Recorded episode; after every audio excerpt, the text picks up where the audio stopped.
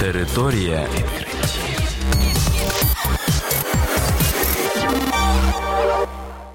Вітаю вас у програмі Територія відкриттів. Кілька слів про новітнє та надзвичайне. У студії для вас працює Богдан Нестеренко. І сьогодні ви почуєте про наступне.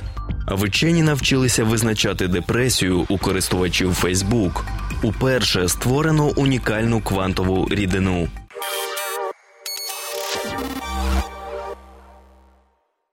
В університеті Пенсільванії вчені заявили, що навчилися з високою точністю визначати стан депресії у користувачів Facebook. Про це повідомляється на сайті Національної академії наук США. Відзначається, що під час свого дослідження вчені проаналізували дані 683 користувачів соцмережі, які зверталися за медичною допомогою. У 114 з них було підтверджено депресію. Решта виступили в якості контрольної групи.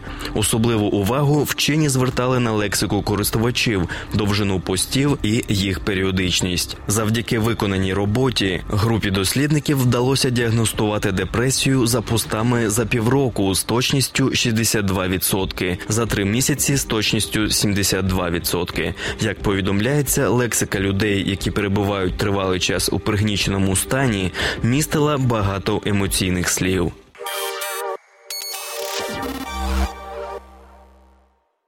Міжнародній групі вчених уперше вдалося створити конденсат Бозе Ейнштейна. Про це повідомляє FIS.org. Ця аномальна матерія є квантовою рідиною або надтекучим твердим тілом. Речовина містить бозони, які здатні перебувати в одному і тому ж квантовому стані.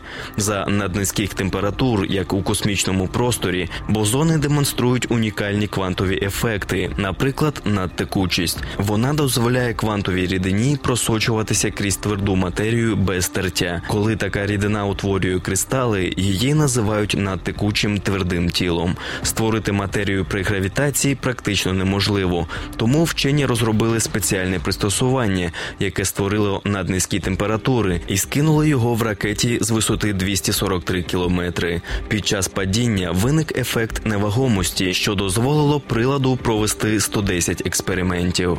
А на цьому програма Територія відкриттів підійшла до кінця. До нових зустрічей.